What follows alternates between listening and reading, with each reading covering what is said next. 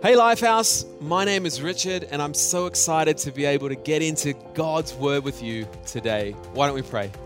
Lord, we thank you that you're with us, that your presence is here right now. We ask you to touch us, speak powerfully, speak personally to every single person watching and listening, wherever they are in the world. In Jesus' name, amen.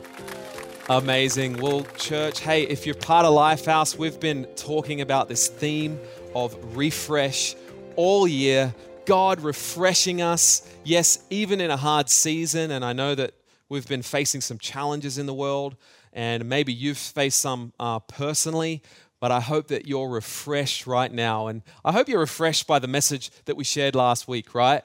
The message of the cross, the good news of Easter that Jesus came, He died on a cross, rose again, carried our sin. We have new life because of Him. And that in itself should be a refreshing uh, news to us.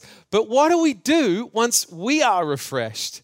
Hey, I've called this message Refresh Others, and then you'll also be refreshed. Proverbs 11, verse 25 says, The generous will prosper.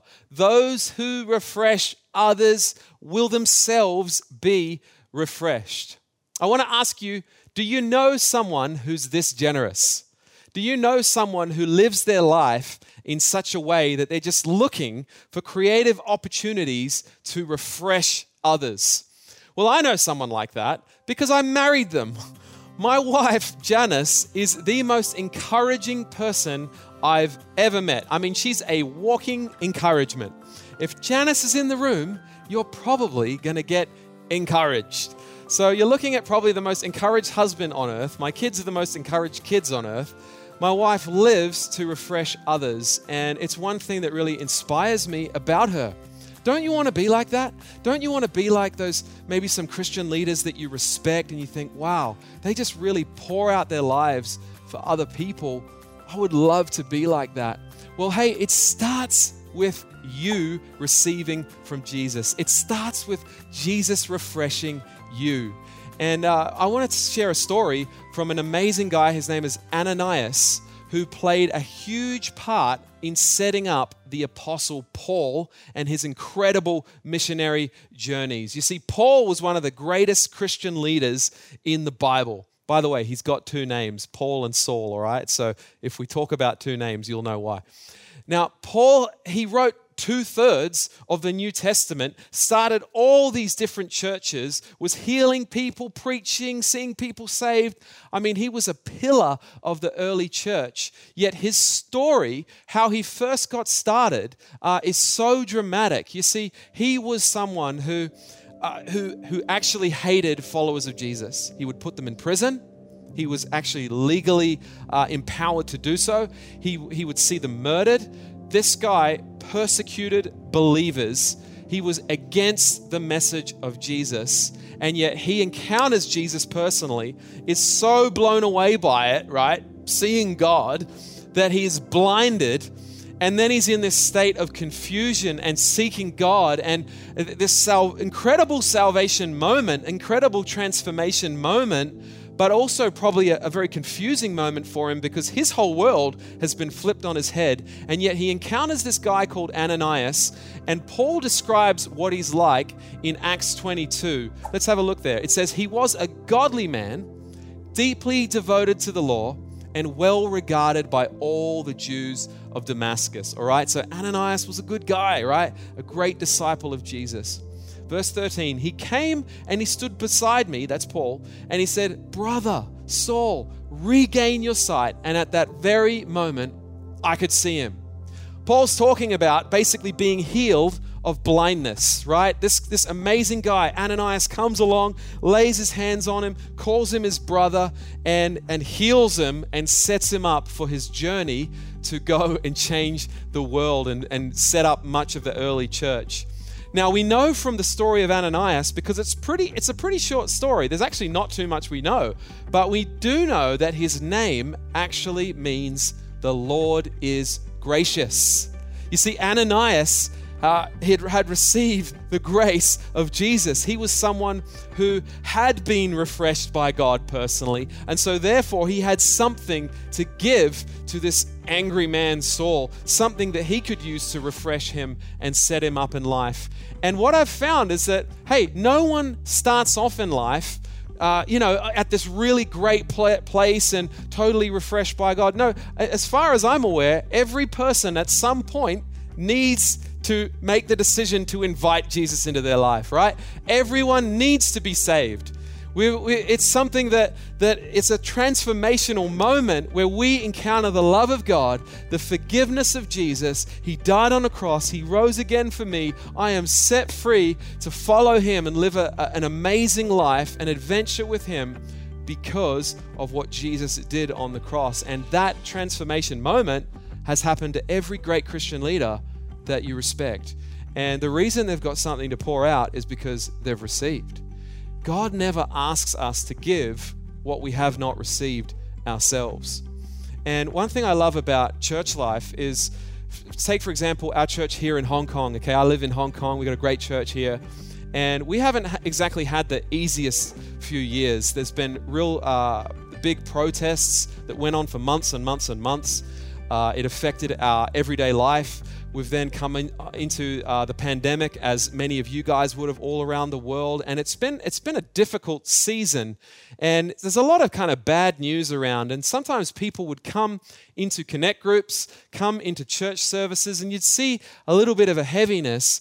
But as we talk about Jesus, as we talk about grace, as we talk about forgiveness and future and purpose, and God has a plan for your life and He's with you in the struggle, as people are refreshed themselves, you start seeing them lift. And then you start seeing them want to join a dream team, or you start seeing them want to give to an offering. There's something that starts happening where it goes in, and then I want to naturally refresh others. I want to refresh my church. I want to be a refreshing voice in my city. You see, that is so crucial as we need to receive first. And in Acts 9, we we see that the original story of when Paul uh, has just been blinded, right? He's in this state of confusion, and this is his uh, encounter, leading up to his encounter with Ananias. Uh, chapter 9, verse 10, it says, Now there was a believer in Damascus named Ananias. The Lord spoke to him in a vision, calling, Ananias! Yes, Lord, he replied. And so we see that Ananias was listening to God. He had a personal relationship with Jesus, right? God was speaking to him, right? And at Lifehouse, we call this journaling, right? Letting God speak to us through scripture. But it's, it's prayer, letting God speak to us in our prayer life. It's worship, it's encountering Him personally. Uh, Ananias was not just being refreshed by his pastor or, or someone positive in his life. He wasn't just being refreshed by uh, an interesting podcast or a good Christian book. No, he was going to the source of soul refreshment. He knew Jesus, and Jesus was pouring into his life now, we, of course, we can be refreshed kind of in other ways. Like, hey, hobbies are refreshing, right? Some of you maybe like going hiking or getting out in nature and you feel a bit refreshed. Uh, recently, uh, we bought a, an electric piano for our kids and we put it in our living room. And uh, every night, kind of when the kids are asleep, I have a little play on the piano. It's terrible, uh, sounds bad. Uh, I don't want to show it, but I love it. It's something that refreshes a bit of my heart. But hey, a good hobby or a good, or a, a nice coffee sometime or an encouraging word from someone, that's all great. But what truly refreshes our soul is Jesus. What truly refreshes that part of our, our life that's tired is a relationship with Him. And Ananias had that. He had something to give Paul. So at this point, yes, he's refreshed. Now we can refresh others and live generously and sacrificially. And so Ananias uh, gives these, uh, gets these instructions from God in verse 11. It says, The Lord said, says, Go over to Straight Street, right, to the house of Judas. When you get there, ask for a man from Tarsus named Saul. He's praying to me right now. I have shown him a vision of a man named Ananias coming in and laying hands on him so he can see again. Wow, this is a pretty traumatic moment for Saul. Uh, he's blinded, he's on his knees, he's praying to God, probably confused and probably, probably repenting from a very horrible life um, and a lot of mistakes and, and, and saying, Sorry, Jesus, and I want to follow you, and, but not knowing his next steps. Uh, I mean, this is, the, this is a moment where this, this young believer, brand new baby believer, needs a bit of help from um, someone coming along with a mature heart and a heart to refresh. Saul was hungry and needed help at this point. But Ananias was afraid because of who Saul was. Verse 13, but Lord, exclaimed Ananias, I've heard many people talk about the terrible things that this man, that's Paul, has done to the believers in Jerusalem. He's authorized by the leading priests to arrest anyone who calls upon your name. Ananias was afraid of this guy, Saul or Paul.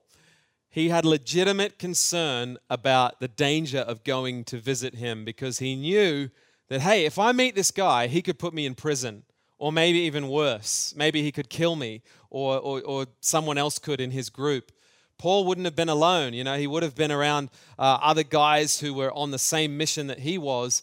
And it would have been terrifying to be a, a Christian, to be a believer, and to go and, and meet with someone who had been raging against the believers and was basically famous for doing so. So it's kind of fair enough that Ananias feels a little bit nervous about this. But I've found that in life, God won't call you to something that just feels safe, easy, and comfortable. Uh, he'll call you to something that feels big. Maybe it feels a little bit scary, but he'll tell you that he's with you. But just because you feel uncomfortable doesn't mean that it's not from God. And I, will tell you, hey, when I was moving to Hong Kong, when I uh, first started leading the church, I mean, it was with shaking knees, it was with a whole lot of nerves. I was telling someone recently that was probably my first two years of preaching on a platform that I was just so nervous every single time and yet God was calling it to be calling me to be used in that way. And just like this story here, Ananias, I've got a big plan for you. And it might be a bit scary, but come on, let's be a kind, the kind of person that refreshes others. Let's be someone on a mission to be a, a blessing in our world. And so, verse 15, the Lord says back to Ananias, he gives him an instruction. He says, Go for Saul is my chosen instrument to take my message to the Gentiles and to kings, as well as to the people of Israel, and I will show him how much he must suffer for my name's sake. God had a plan. And the great thing about Ananias is he trusted God, right? We know that he had a personal relationship with him, and it's like, okay, God, well, if you're saying that, if you're calling me to go and refresh others, then I believe that you're going to provide for me, you're going to keep me safe, you're going to bless me on this journey. And that's what we find uh, with the rest of this story. I want to give you uh, just a couple of points of what I see about refreshing others from the incredible life of Ananias. The first one is refreshing others is an adventure. Ananias sets out on this amazing adventure against all uh, normal wisdom, you know, probably in fear and trembling. He's, he goes up, he finds Saul. He, it's beyond his, his own uh, level of comfort. He's, he's afraid. He, I imagine him knocking on the door and, uh, hello, is, is Saul of Tarsus here? And uh, yes, who are you? You know, and, and he comes in to see him. And, and, and have a look what, what happens in verse 17.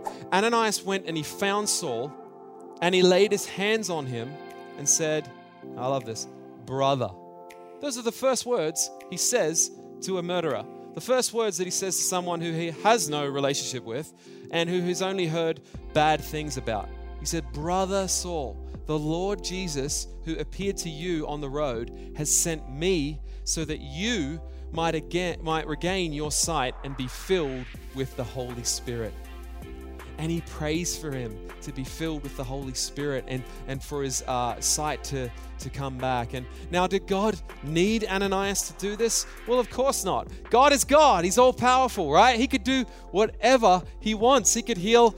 He could heal Saul in just a moment. He could set him up. But no, uh, God wanted to do something not only in the life of, of this, this new believer, Saul or Paul, but also in this, this disciple named Ananias. He wanted to set him up with the incredible adventure of serving God in a big way. way. So it wasn't just a transformation of Saul, it was a transformation of Ananias. Verse 8, 18 instantly, something fell like scales from Saul's eyes. He's healed, he regains his sight. Then he gets up and was baptized. Woo! By the way, hey, if you're saved, get baptized, right? If you follow Jesus, get baptized. Don't wait. Paul didn't. Hey, it's good if it's good enough for Paul, I think it's good enough for all of us. Afterward, he ate some food, sounds good, and regained his strength. Saul stayed with the believers in Damascus for a few days. How good is Ananias here? I mean, he's coming up, you know, in fear, lays his hands on him, uh, he's healed. The Holy Spirit is moving. He baptizes him. You know, I'm sure he's teaching him um, some of the foundational kind of basics of following Jesus. He spends a few days hanging out with him, eating food, and uh, just being a brother to him. Like it wasn't just, oh, just get the job done and leave.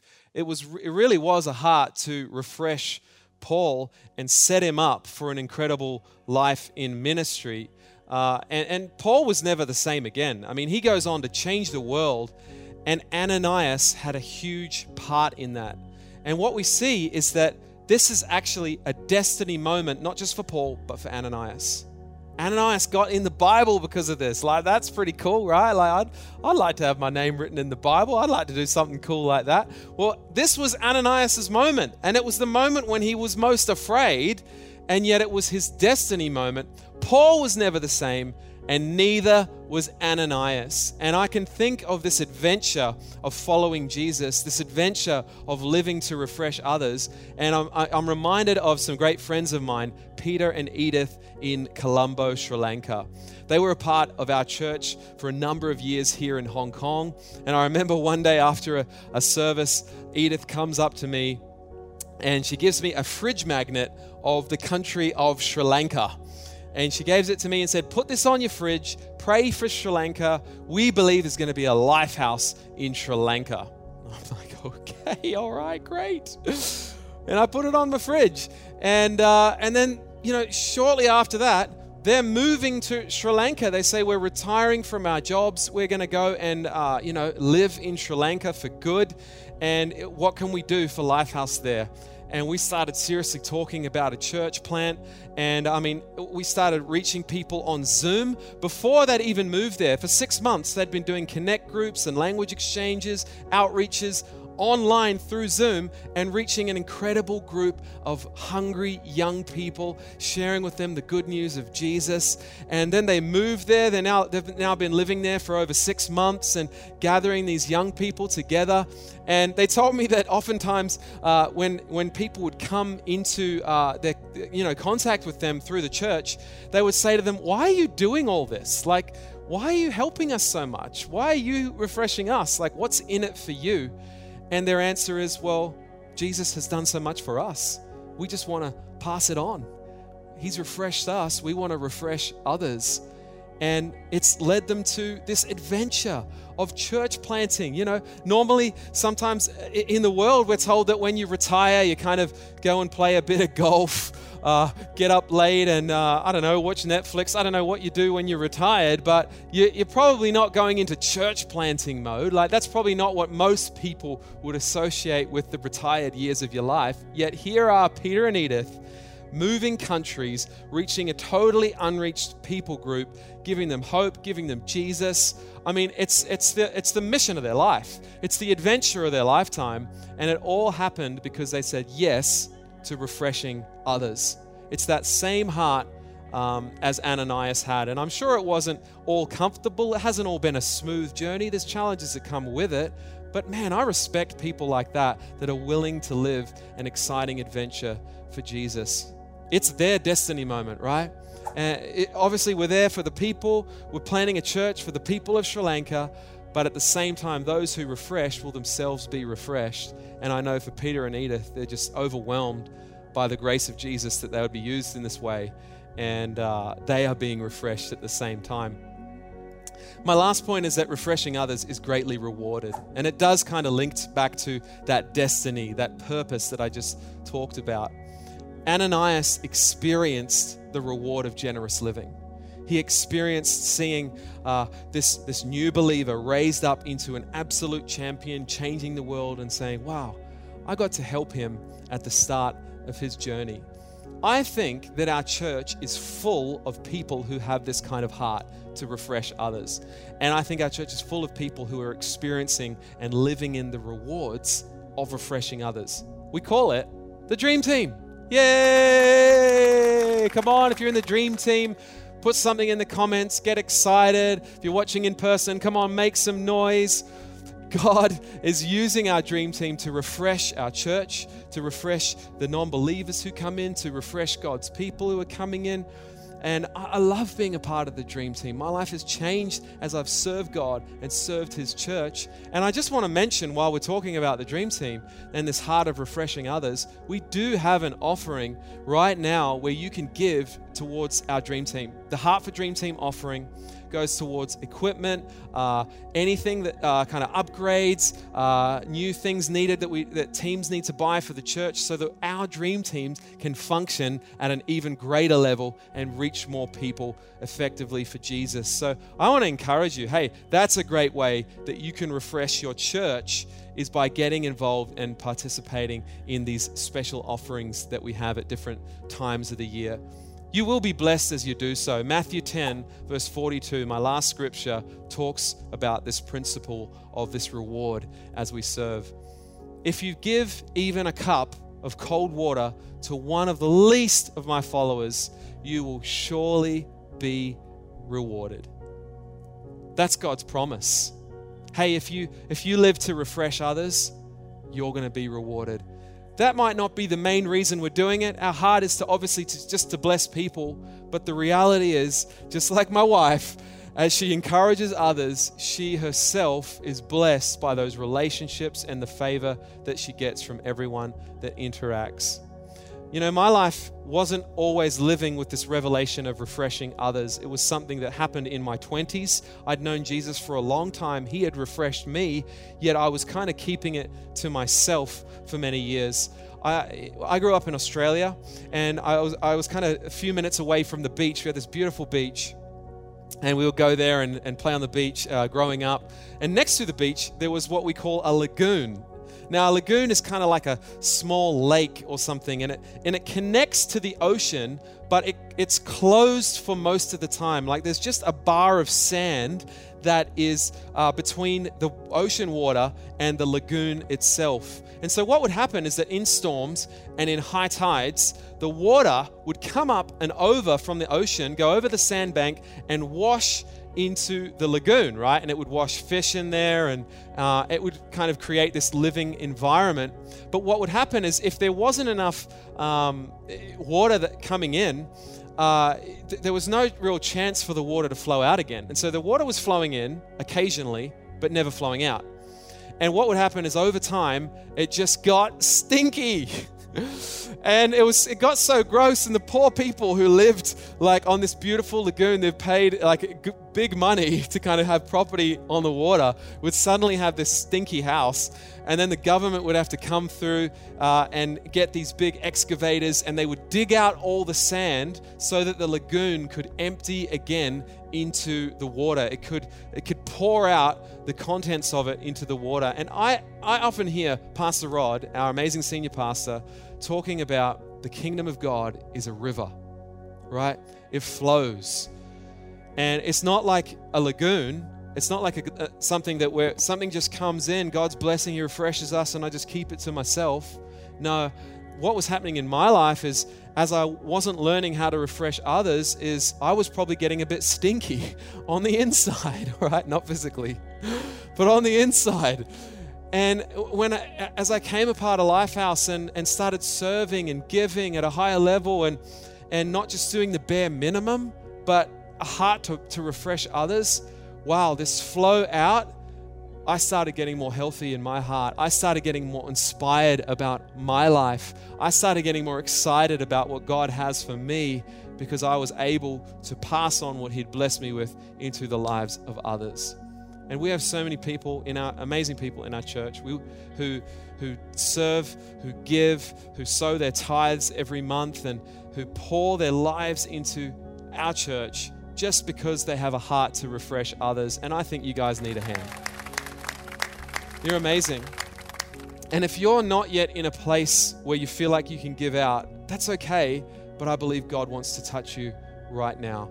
And I want to pray with you uh, in this moment that God would touch you. Let's pray. Lord, we thank you that you want to pour out into us. We thank you that you want to lead us to this bigger life, the adventure life, the life that's so rewarded in serving others and serving your church. And I pray that you would you would touch us. I pray that you would help us to just make that simple decision of I'm going to live to refresh others. I'm going to live just to say something uh, encouraging or to give a gift or to serve or whatever it is, Lord. We just say yes to that right now. And we thank you for this amazing adventure you've called us to of refreshing others. In Jesus' name, amen. Well, I'm sure that there would be some of you who are watching or listening today that would love to start this refreshing relationship with Jesus. Maybe for the first time, or maybe you want to come back to an incredible relationship with Him. Well, now's your moment, all right? We're going to pray a prayer. I want you to read along with me. Maybe that's out loud, maybe that's just in your heart. We'll put it up on the screen. But let's pray this prayer to Jesus for Him to come into our lives because He loves you. He died on a cross for you. He rose again for you. He carried our sins and He wants to set you free. So if you want all of that, let's read out this prayer and pray it to Jesus right now. Dear Jesus, I believe in you. Thank you for forgiving me. Come into my life and I will follow you. Amen. Come on, Lifehouse. Let's give these people a big hand. We're so excited for your relationship with Jesus. We want to help you grow. Come on, get planted in the church, get connected, get in a connect group, do the grow course, all that good stuff. Join a dream team. Come on, give to the Heart for the Dream Team offering. There's lots of ways that you can be involved with our church. But I hope that you are refreshed and that you have this revelation of living a life to refresh others. God bless your life house, and we'll see you next time.